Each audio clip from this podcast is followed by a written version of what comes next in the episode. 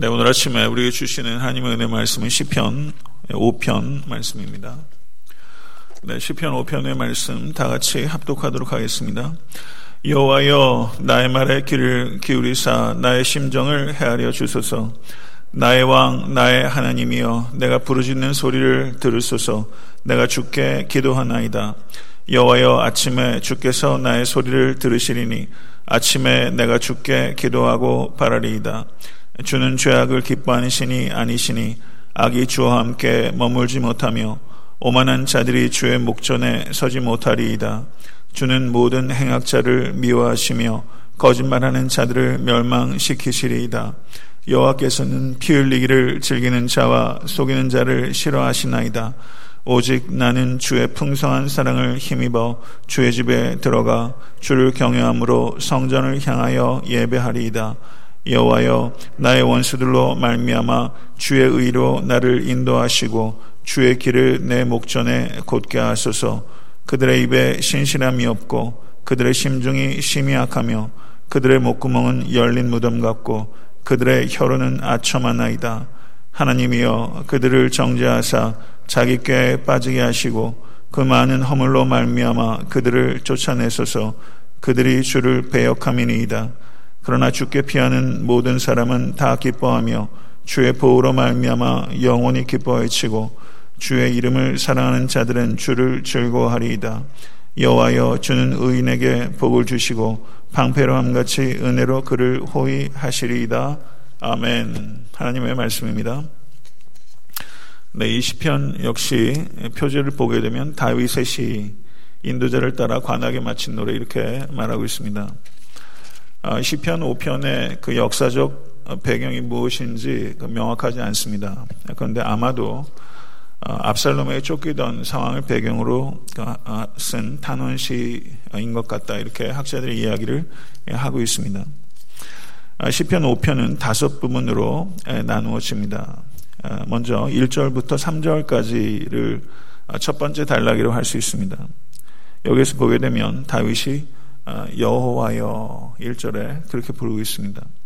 그리고 2절에 나의 왕 나의 하나님이여 이렇게 부르고 있고 3절에 역시 여호와여 이렇게 부르면서 어, 하나님의 이름을 부르지 않을 수 없는 다윗의 갈급한 마음이 여기에 잘 표현되고 있는 것입니다. 오늘 아침에 여호와의 이름을 부르시는 모든 권속되실 수 있게 되기를 간절히 바랍니다. 하나님의 이름에 능력이 있습니다. 여기서 보게 되면 다윗이 자기의 기도에 응답해 줄 것을 하나님께 간청하면서 1절을 보게 되면 나의 말이라고 표현하고 나의 심정 2절에 내가 주께 부르짖으오니 이렇게 말하면서 4절은 아침에 주께서 나의 소리를 들으시리니 라고 말하면서 기도를 여러 가지로 표현하고 있는 것을 우리가 알 수 있습니다. 나의 말에 나의 심정은 나의 lament 나의 탄식 이렇게 말하고 있고 my voice 나의 소리에 응답해 달라라고 말하면서 하나님께서 나의 기도에 간청해 주실 것을 다윗이 간절히 기다리고 있는 것입니다. 성도 여러분, 간절히 하나님의 응답을 기다리는 기도자 될 수 있게 되기를 간절히 바랍니다. 특별히 저는 3절 말씀을 좀 주목하고 싶습니다. 여호와여 아침에 주께서 나의 소리를 들으시리니 아침에 내가 주께 기도하고 바라리이다. 이렇게 말하고 있습니다. 아, 시편 3편을 보시게 되면 3편 아, 5절에 내가 누워 자고 깨었으니 라고 말하면서 시편 3편이 아침의 시다라고 말씀을 드렸습니다. 시편 4편 8절을 보게 되면 내가 평안히 눕고 자기도 하리니 라고 말하면서 시편 4편은 저녁의 시다 이렇게 말씀을 드렸는데요. 시편 5편은 다시 내가 아침에 주께서 나의 소리를 들으시리니 하면서 아침의 시가 되고 있습니다. 성도 여러분, 전 특별히 그 아침에 기도하는 축복을 누리고 있는 우리들 참 복된 사람이라고 생각합니다. 우리 주님께서도 새벽 미명에 기도하셨고 사망 권세를 이기신 주님의 부활도 새벽에 일어났습니다. 하나님의 역사가 이 새벽에 많이 일어나는 것을 믿습니다. 어둠이 물러가는 이 시간에 하나님께 더욱더 힘써 기도하시는 새벽을 깨우는 기도자로 평생 동안 헌신하실 수 있게 되기를 간절히 바랍니다. 어, 다윗이 하나님의 응답을 간절히 기다리고 또 하나님의 응답을 믿었습니다. 성도 여러분, 하나님께서 응답하실 것을 진실로 믿고 간구하고 계십니까? 어, 제가 책 이름이 정확히 기억나지 않는데 풍자적인 소설입니다. 어, 그, 그 사제가 하나님께 열심히 기도했습니다. 그런데 그 기도에 하나님께서 응답하시는 것을 듣고서 사제가 너무 놀라서 심장마비로 죽었다라는 내용의 단편 소설이에요. 그러니까 사제조차 설마 하나님께서 기도하실까, 아, 기도를 응답하실까 했다가 하나님의 음성을 듣고 놀라서 죽었다는 거죠. 아, 실제 기도하는 사람 중에 하나님의 응답을 이렇게 기대하지 않고 어, 기도하는 사람이 있다. 세상 사람들 눈에 볼 때도 그렇게 보이는 요소가 있다는 것이죠. 성도 여러분, 하나님께서 우리의 기도를 들으시고 응답하십니다. 이것을 믿으시고 담력을 가지시고 주께 나아가 간구하실 수 있는 여러분과 제가 될 수 있게 되기를 간절히 바랍니다. 가령 마태복음 21장 22절은 이렇게 약속합니다. 너희가 기도할 때 무엇이든지 믿고 구하는 것은 다 받으리라. 네, 요한복음 15장 7절은 너희가 내 안에 거하고 내 말이 너희 안에 거하면 무엇이든지 원하는 대로 구하라. 그리하면 이루리라. 이렇게 말씀합니다. 성경은 곳곳에 하나님의 풍성한 어, 응답을 약속하고 있습니다. 그런데 여러분과 저의 실제 기도 생활에서 그렇게 풍성한 응답을 경험하면서 신앙생활을 하고 계십니까? 제가 생각할 때는 성경의 약속과 우리의 실제 신앙생활의 경험 사이에는 거기에는 어, 현저한 갭이 있습니다. 그러면 우리가 하나님의 응답을 어떻게 이해할 수 있을까 하는 부분에 대해서 우리가 조금 이해해야 될 필요가 있습니다. 하나님의 기도 응답을 우리가 어떻게 이해해야 되는가? 저는 다섯 가지 요점이 있다고 생각합니다. 첫 번째는 하나님께 잘못 구할 때 하나님께서 그 기도에 응답하지 않으십니다. 가령 야고보서 4장 3절을 보게 되면 구하여도 받지 못함은 정욕으로 쓰려고 잘못 구하기 때문이라 이렇게 말씀하고 있습니다. 잘못 구하는 기도에 하나님께서 응답하지 않습니다. 두 번째는 기도 자체는 잘못이 없는데 기도하는 사람의 삶이 잘못되어 있을 때 하나님께서 그 기도에 응답하지 않습니다. 이사야서 1장 15절을 보시게 되면 너희가 손을 펼 때에 내가 눈을 가리우고 너희가 많이 기도할지라도 내가 듣지 아니하리니 이는 너희의 손에 피가 가득함이니라 이렇게 말씀하고 있습니다. 세 번째는 하나님의 응답은 해석의 문제라는 것입니다. 하나님의 응답이 누가 봐도 부인할 수 없을 만큼 명확하게 하나님께서 음성을 들려주시거나 환상을 보여주시거나 하는 일들은 사실은 굉장히 희박합니다. 그럼 결국 해석의 문제라는 것이죠. 그래서 기도의 응답이라고 이야기하는 경우에 어떨 경우에는 굉장히 자의적으로 이야기하는 경우 많이 있습니다. 자의적으로 하나님의 응답을 해석하지 마시고 사랑하는 성도 여러분 성경 말씀에 비추어 하나님의 응답을 받으시는 여러분과 제가 될 수 있게 되기를 바랍니다. 네 번째는 하나님의 무응답이 가장 귀한 응답일 수 있다는 것을 받아들이는 겸손함을 배우실 수 있기를 바랍니다. 하나님께서 응답하지 않으신다고 해서 그것이 하나님께서 관심이 없다는 뜻이 아닙니다. 하나님께서 응답하지 않는 것이 가장 귀한 선물일 수 있다는 것을 깊이 생각할 수 있게 되기를 바랍니다. 다섯 번째는 기도할 때는 담대하게 기도하시고 하나님께서 응답하시는 것이 무엇이든지 간에 그것을 기쁜 마음으로 수용하실 수 있는 믿음을 가지실 수 있게 되기를 바랍니다. 담대한 믿음과 수용하는 믿음 이 두 가지가 조화롭게 결합되어야 되는 것입니다. 여기서 그 4절에서 6절을 보시게 되면 주는 죄악을 기뻐하는 신이 아니시니 악이 주와 함께 머물지 못하며 오만한 자들이 주의 목전에 서지 못하리이다. 주는 모든 행악자를 미워하시며 거짓말하는 자들을 멸망시키시리이다. 여호와께서 피 흘리기를 즐기는 자와 속이는 자를 싫어하시나이다. 이렇게 말씀하면서 4절에서부터 6절은 하나님의 공의로우심에 대해서 다윗이 말하고 있습니다. 여기에서 다윗은 하나님 앞에 설 수 없는 다섯 부류의 사람들을 이야기하고 있습니다. 오만한 자들, 행악자들, 거짓말하는 자들, 피 흘리기를 즐기는 자들, 그리고 속이는 자들입니다. 다윗의 대적자들이 이와 같은 특성을 가지고 있었다는 뜻입니다. 그러나 여기에는 한 가지 더 의미가 있습니다. 다윗은 혹시나 자기가 이와 같은 사람이 이와 같은 모습이 자기에게 있지는 않은지 자성하는 의미가 여기에 있다는 뜻입니다. 이것을 우리가 생각해 봐야 되는 것입니다. 특별히 이번 사순절 기간 동안에 하나님께서 우리가 우리의 죄악들을 발견해 은혜를 주시기를 바랍니다. 혹여나 여기에서 열거하고 있는 그런 특징들이 우리 가운데 있지는 않은지 왜 없겠습니까? 오만한 마음이 우리에게 없습니까? 거짓말하는 것이 우리 가운데 없습니까? 속이는 것이 우리 가운데 없습니까? 다른 사람을 속일 뿐만 아니라 우리가 얼마나 자기 기만에 빠질 때가 많이 있습니까? 우리 가운데 있는 죄된 모습들을 성령의 조명으로 깨닫는 이번 사순절 기간이 될 수 있게 되기를 바랍니다. 7절에서 8절을 보게 되면 다윗은 자신의 대적자들과 구별되는 자기의 삶에 대해서 말을 합니다. 4절에서 6절에서 악인들이 하나님 앞에 설 수 없다라고 다윗은 말했는데 자기는 하나님께 나아간다라고 말합니다. 그런데 하나님께 나아갈 수 있는 근거가 자기의 선이라고 말하지 않습니다. 7절의 말씀을 한번 보시죠.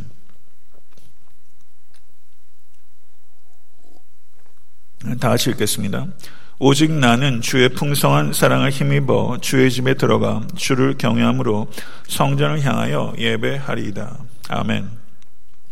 4절부터 6절에서 다섯 가지 부류의 대적자들의 이야기를 하면서 다윗은 그러나 자기는 하나님께 나아가 예배하리이다. 그러나 자기의 선 때문에 하나님께 나아가 예배할 수 있는 것이라고 말하지 않고 무엇에 힘입어?